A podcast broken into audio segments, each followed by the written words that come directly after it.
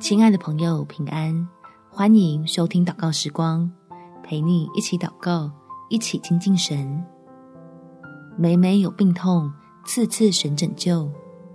在彼得前书第二章第二十四节，他被挂在木头上，亲身担当了我们的罪，使我们既然在罪上死，就得以在义上活。因他受的鞭伤，你们便得了医治。亲爱的朋友，身体非常不舒服的时候，记得呼求这位能医治你我的神，让我们在感觉最脆弱的时候，得到他信实的拯救。我们一起来祷告：天父，突然袭来的病痛，整个打乱我的生活节奏，求你来四下医治的恩典，扶持软弱的人得到拯救，使我的心里有盼望。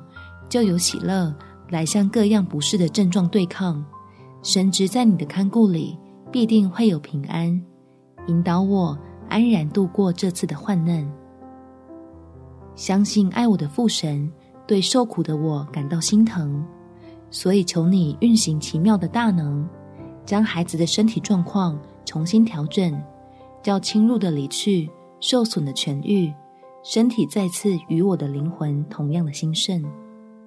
感谢天父垂听我的祷告，奉主耶稣基督的圣名祈求，阿门。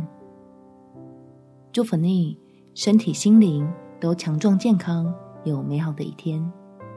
每天早上三分钟，陪你用祷告来到天父面前，领受够用的恩典。